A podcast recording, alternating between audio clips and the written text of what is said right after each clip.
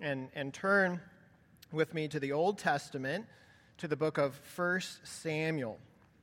And we're going to be continuing today with 1 Samuel chapter 10. 1 Samuel is a book of ancient history. It, it teaches us about how God has unfolded his plan of salvation that led to King David, and then from King David all the way to King Jesus, who comes in the, the line and the lineage of David. That, that First Samuel points us to what it looks like for, for God to be king, to, for, for God to rule and reign over all things for, for his glory. Now, to catch you up where we are in the, the story, back in chapter 8, uh, Israel demanded a king. They said, We want a king like the, the other nations around us. We don't want to be ruled by judges in each generation who are raised up, but we want a hereditary kingship so that we can have the, the stability and the order that we see in the world around us. And Samuel, the, the great prophet of Israel, who is he's elderly at this point, he has been both a, a prophet and a judge that he warned the people and said, No, you are rejecting God as your king. But they continued to demand a king. And then last week we looked at a, a long section of Scripture, chapter 9, all the way through the beginning of chapter 10. And this is where one of the major characters in this book, Saul, is introduced. And they said that he's a, he's a handsome man, he's a tall man, a shoulder above everyone else. And he is a relatively ordinary person. And you'll remember how he went out to search for his father's donkeys that were lost. He met the prophet Samuel, and he was privately anointed as king. But he still was unsure. He didn't think that he was the right man for the job of kingship in Israel. And so when he left, the, the Spirit of God rushed upon him. He prophesied. But then when he got home and the donkeys had returned, he didn't tell anyone about being anointed king. He was keeping it a secret. He's still not sure that he wants to be king or that he is equipped to be king. But then now, as we start pick up at verse 17 of 1 Samuel 10, uh, there's a change of scene again uh, we have the, the assembly of Israel gathered together again, just as we saw back in, in chapter 8. And now, after being anointed privately, we'll see Saul being anointed publicly as king. So again, 1 Samuel chapter 10, beginning in verse 17. Now, Samuel called the people together to the Lord at Mizpah, and he said to the people of Israel, Thus says the Lord, the God of Israel I brought you up out of Egypt, and I delivered you from the hand of the Egyptians and from the hand of all the kingdoms that were oppressing you. But today you have rejected your God who saves you from all of your calamities and your distresses. And you have said to him, Set a king over us. Now, therefore, present yourself before the Lord by your tribes and by your thousands. Then Samuel brought all the tribes of Israel near, and the tribe of Benjamin was taken by Lot. He brought the tribe of Benjamin near by its clans, and the clan of the Matrites was taken by Lot. And Saul the son of Kish was taken by Lot. But when they sought him, they could not, he, he could not be found. So they inquired again of the Lord, Is there a man still to come? And the Lord said, Behold, he has hidden himself among the baggage. Then they ran and took him from there and when he stood among the people, he was taller than any of the people from his shoulders upward. And Samuel said to all the people, Do you see him whom the Lord has chosen? There is none like him among all the people. And all the people shouted, Long live the king! Then Samuel told the people the rights and duties of the kingship, and he wrote them in a book and laid it up before the Lord. Then Samuel sent all the people away, each one to his home. Saul also went to his home at Gibeah. And with him went men of valor whose hearts God had touched. But some worthless fellows said, How can this man save us? And they despised him and brought him no present.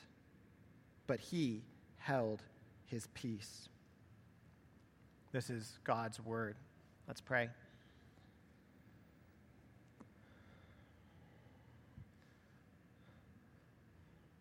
Father in heaven, we, we thank you that your word is a light, that it guides our path. And today, as we think about kingship and leadership, uh, we pray for guidance of your spirit to understand, to apply, to grow, to humble, to encourage, to do all that you promise to do through your word, that we claim your promises today. In Jesus' name, amen.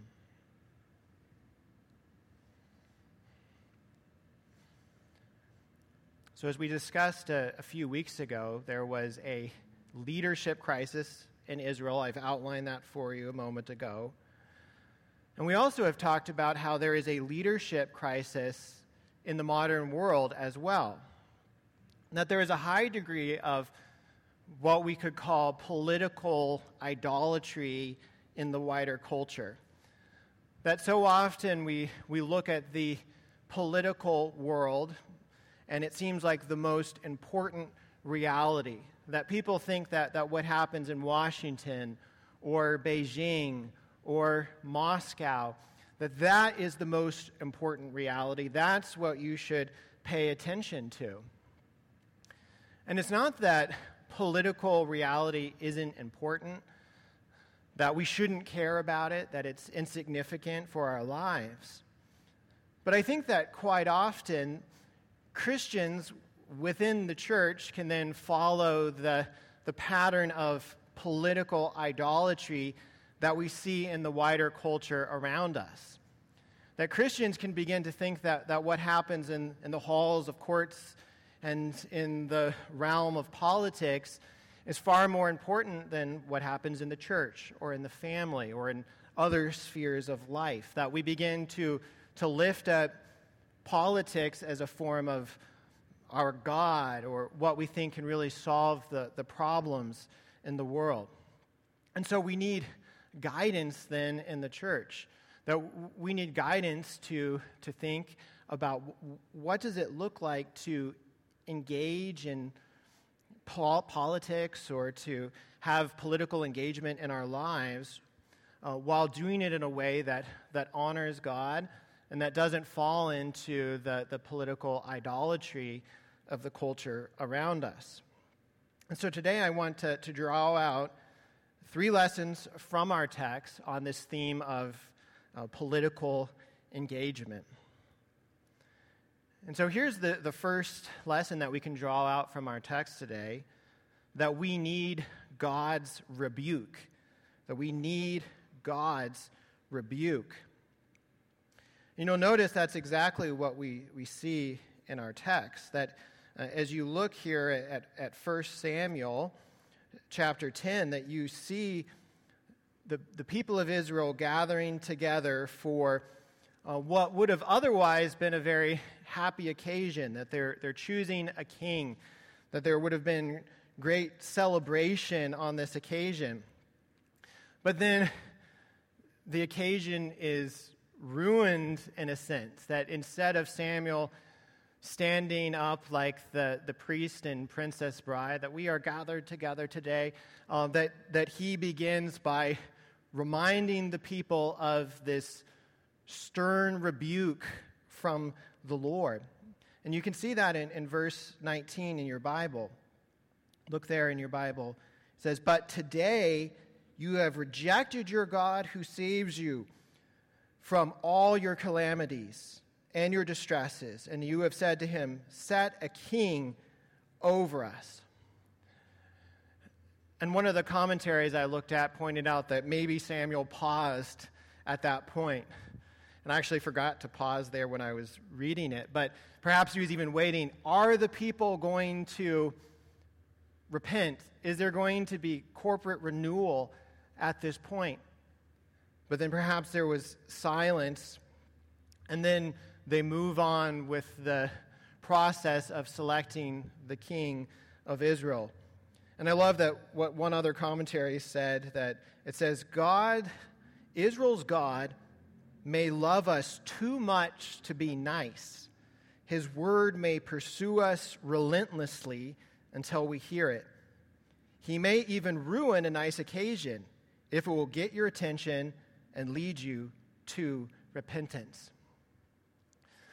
That the God of the Bible is deeply loving, that he cares for us. But he can ruin a good occasion occasionally to, to get our attention, that, that he's willing to not seem nice on the surface. And that's exactly what we see here in our text is the Lord, through his representative Samuel, rebukes the people for their political idolatry. And I think that as we pull it forward to the modern time, that if you, if you put Samuel in a time machine and brought him forward to the modern period, that I think he would have words of rebuke for the modern church as well. That he would echo the words of James in James 4 4 that says, You adulterous people. Do you not know that friendship with the world is enmity with God? Therefore, whoever wishes to be a friend of the world makes himself an enemy of God. But those are very stark words from James. That it's God getting our attention, ruining a good occasion out of love for us. And I think that this applies to the way we think about political engagement as well. That we could hear the, the loving rebuke of our Heavenly Father um, that would call out the way in which we, like Israel, look at the nations and say, that's what we want. That we want to be like the, the world around us, that the priorities of the world should be our priority. Instead of starting with God at the center and His lordship. And as I said, it's not that what happens in the political realm doesn't matter. That is, Christians, we're not called to follow the pattern of the Anabaptists. So you could think of the Amish, who are a branch within Anabaptism, uh, and they teach that we should separate completely from civil society, that Christians shouldn't take oaths, they shouldn't vote, that we should be completely and utterly separate from anything political at all.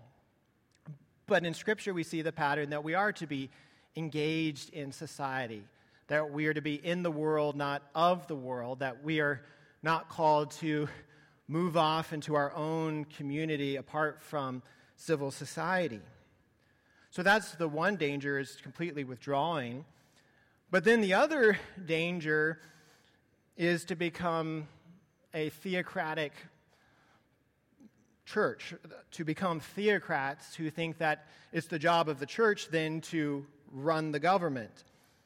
You could think of the popes in the Middle Ages who, who took on both spiritual and political authority, uniting them in one with very little distinction between the spiritual and the political, following more of the, the patterns of the Roman Empire than the patterns that we see laid out in Scripture.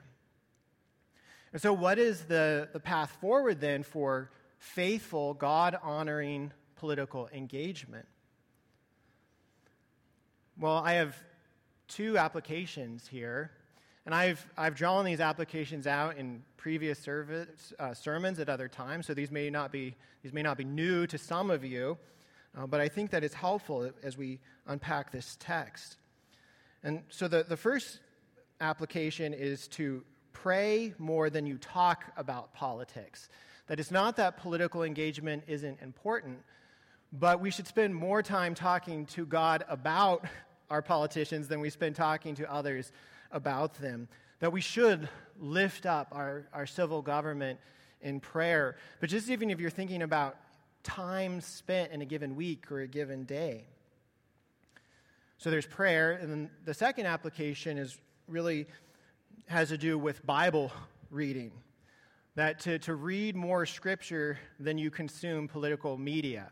And I don't do this perfectly, it's, it's a goal.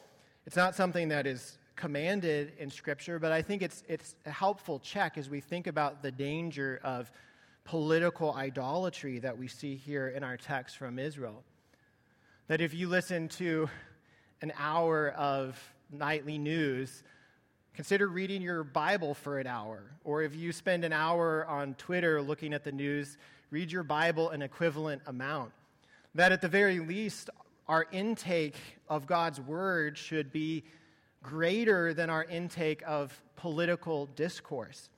And I think that's one way that we guard ourselves against the, the political idolatry of the surrounding culture that can often seep into the church or into our own hearts. So, again, we need God's rebuke. That's the, the first lesson that we can draw out of our text today.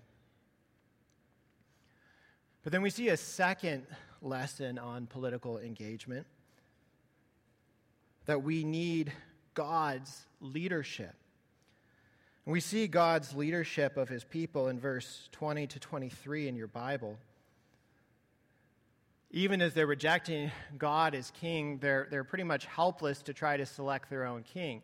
So they call on Samuel to do the work.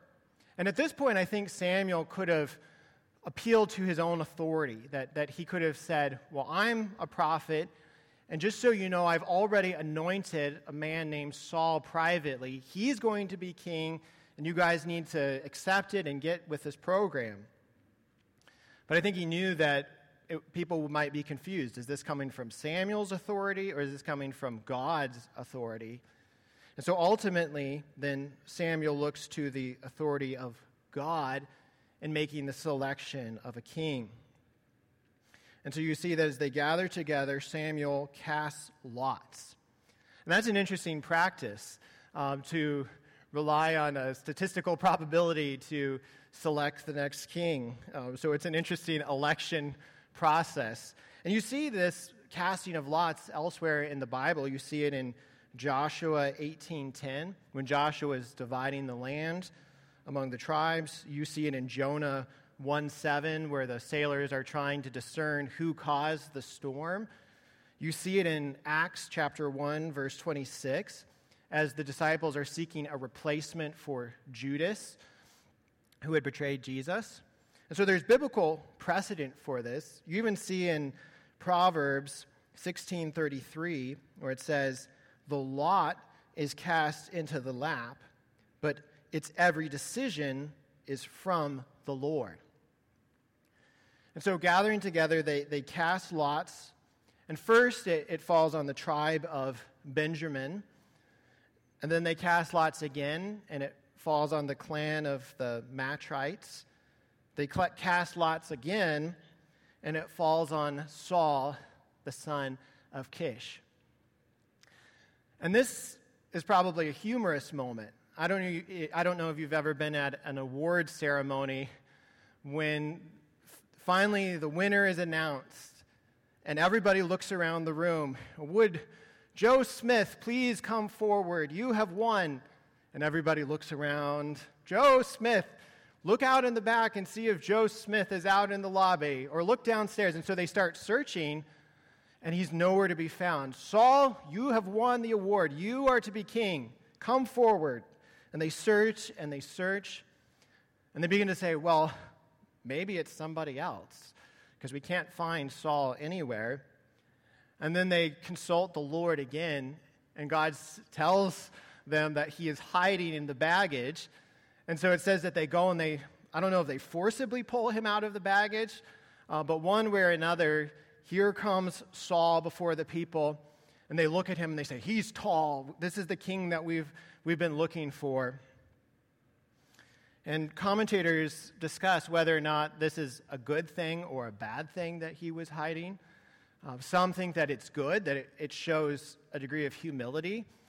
Uh, they often say in, in church life that if, if somebody's trying to take a leadership position, that you probably shouldn't give them the leadership position, that, uh, that it can show a degree of pride, that sometimes the best leaders are those who are recu- recruited uh, because they're starting with a posture of humility. So maybe that's what's operating here. Other commentaries think that this is a bad thing, that, that Saul isn't trusting the Lord in his uh, selection of him, um, that he's not trusting that the Lord would, would give him what he needs to fulfill his calling, and that it, it sets up the pattern of unfaithfulness and the failure to lead that would plague his kingship. And in my opinion, maybe it's a combination of, of both of those. I think that we are often a mixed bag, that we all have mixed motivations. Maybe there was a, a motivation of good and bad from Saul here. But the point is, is that Israel was completely reliant on God for their leadership. Even to the point of finding the man once he had been selected because he was hiding. And I think that there's a, a lesson that we can learn from that today.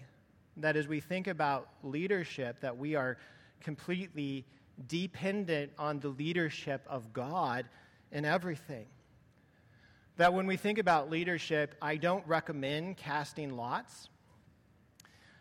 There, are, there is biblical precedent, but I don't think it's the, the standard practice of the church.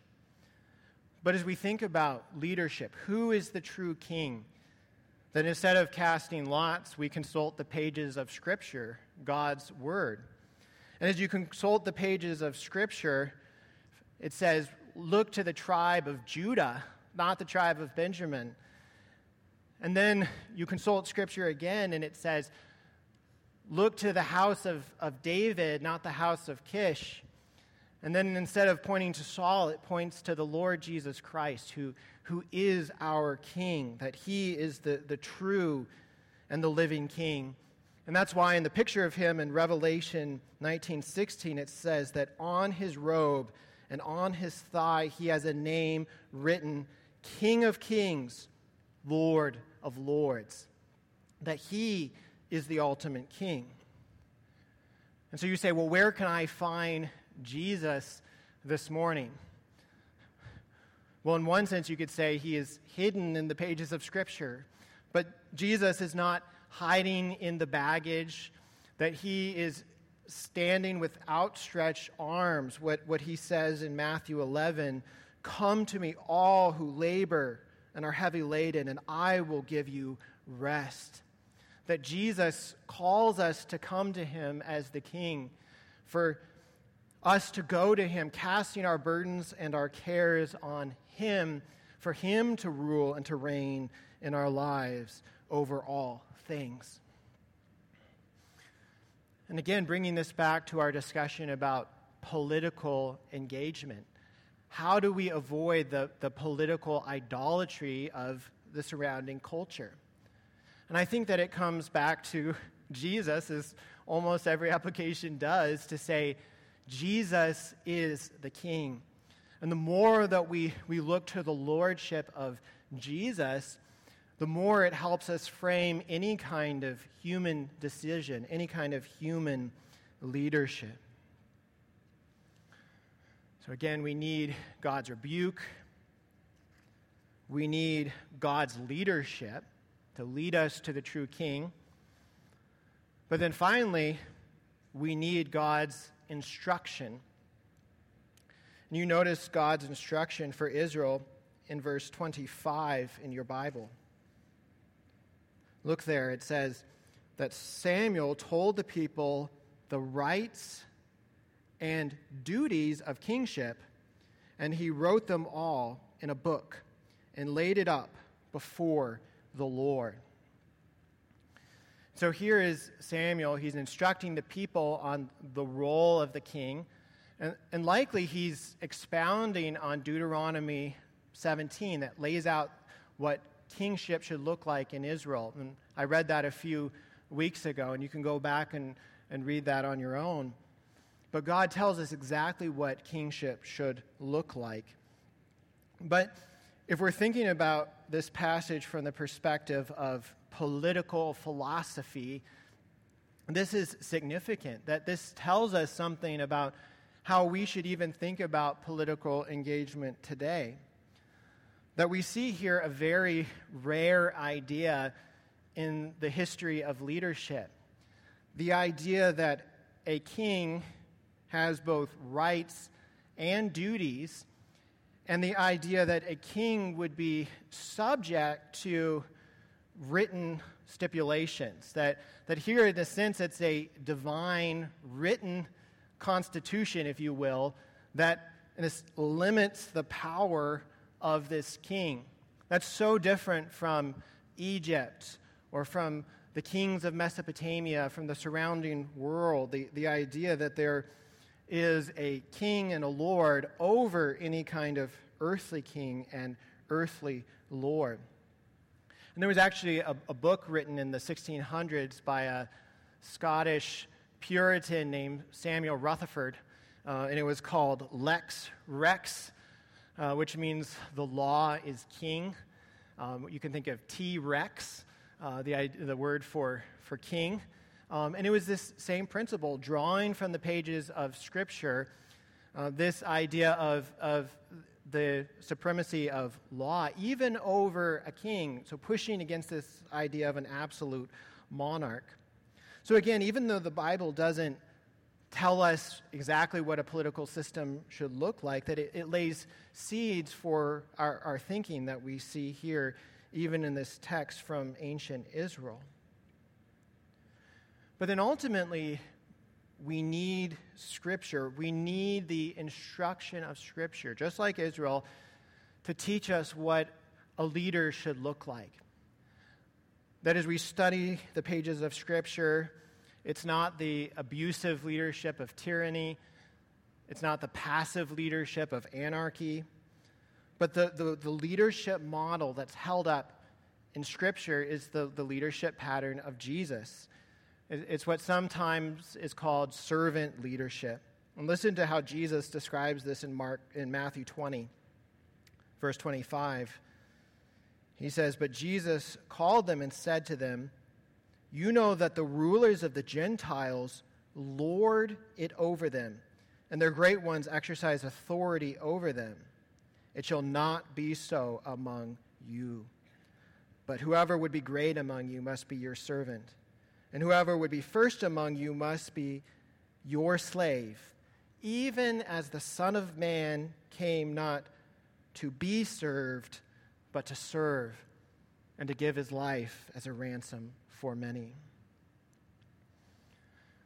And so, again, remember our central question of how do we avoid the, the political idolatry of the culture around us? And we'll say it again, that it, it's looking to King Jesus, that he is the, the pattern, he is the, the paradigm of leadership, the leader who lays his life down for us, who gave himself for us. And so the call for each and every one of us is, is not to look to any political authority to give what only Christ can give, to look to Him for life and hope and peace and safety and protection because He is calling us to Himself to come on to Him, to find rest in Him today through the gospel.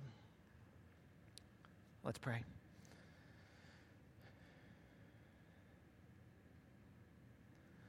Father, we, we praise you for King Jesus, the, the King of kings and the, the Lord of lords. Forgive us, Father, for the ways that we want to lift up political or earthly leaders above you. Lord, we need your rebuke for the ways that we, we spend more time in our political podcasts than we spend in your word. Lord, let us, yes, care about what happens in our world, care about what happens in politics care about how we can work for justice and truth um, through our, our vote and, and through our influence uh, in a democratic society. But Lord, keep our focus on Jesus, Lord. Let us never look to any human leader, whether it's a political leader or a spiritual leader or an economic leader or a cultural leader. Let us never look to any mere human to provide what only Jesus can provide. And so, Father, draw us to Him again today. I pray for those who don't know Jesus that they can find Him as King Jesus, the Lord of their lives, who can call them to cast all their burdens and their cares on Him.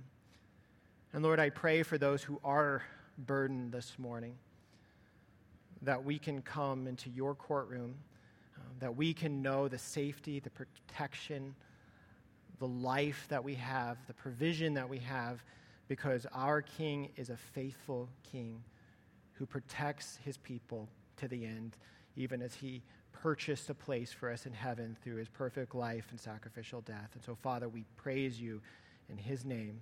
Amen.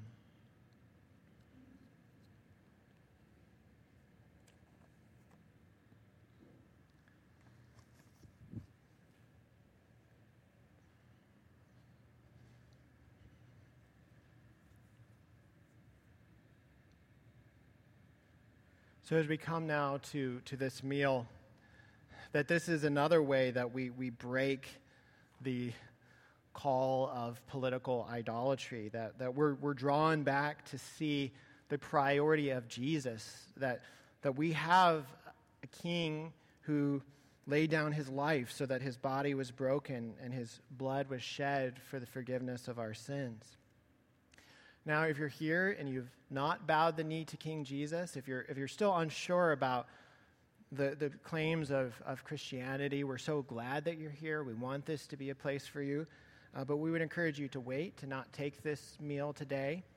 Uh, but for the rest, you don't have to be a member of Hope Church or Presbyterian Church, but to be one that is trusting in Jesus, has made that public by being part of a church that proclaims the gospel, not bound by the action of another church from, from taking this, that one who is resting in, in Jesus for salvation. And then ultimately, we come as those that can profess the faith that we hold together. So turn to page nine in your order of worship, and we'll profess together what we believe, this ancient summary of the, the foundations of Christian belief.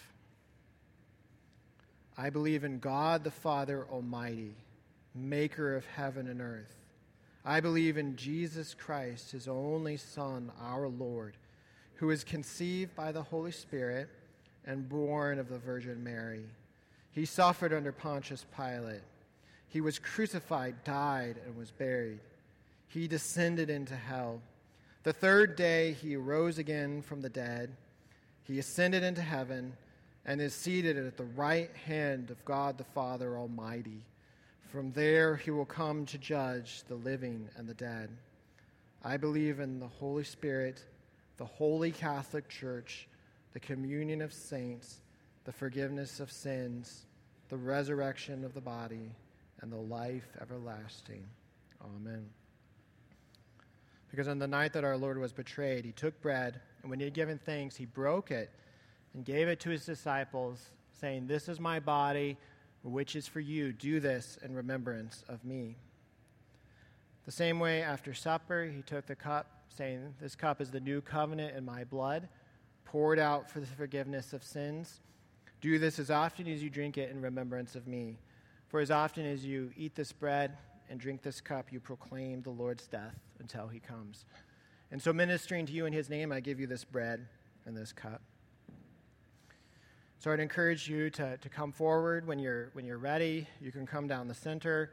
Um, on the table here, we have gluten free uh, that has both the juice and the bread. Uh, you can take that back to your, your chair. You can take it from the table and go this way. Um, Jonathan um, will, and I will be standing here, so if I can break off a piece of bread and give it to you, you take the cup, uh, return to uh, your chair.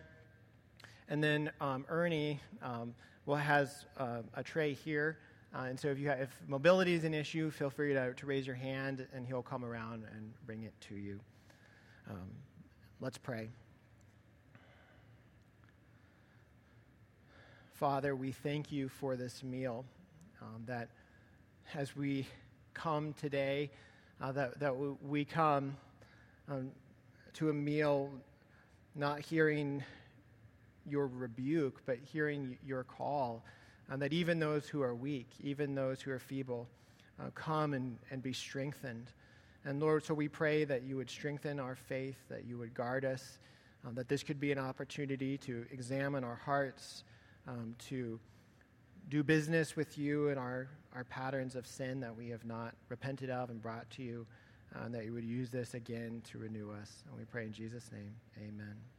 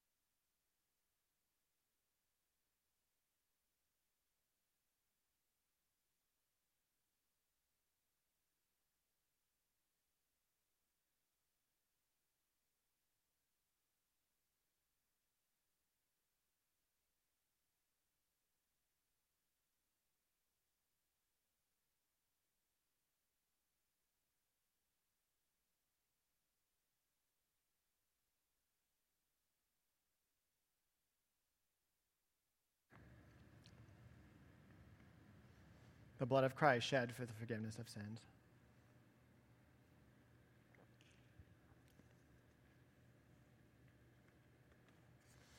So if you take your order of worship, turn to the next page, page 10. Stand if you're able. We'll sing 10,000 Reasons.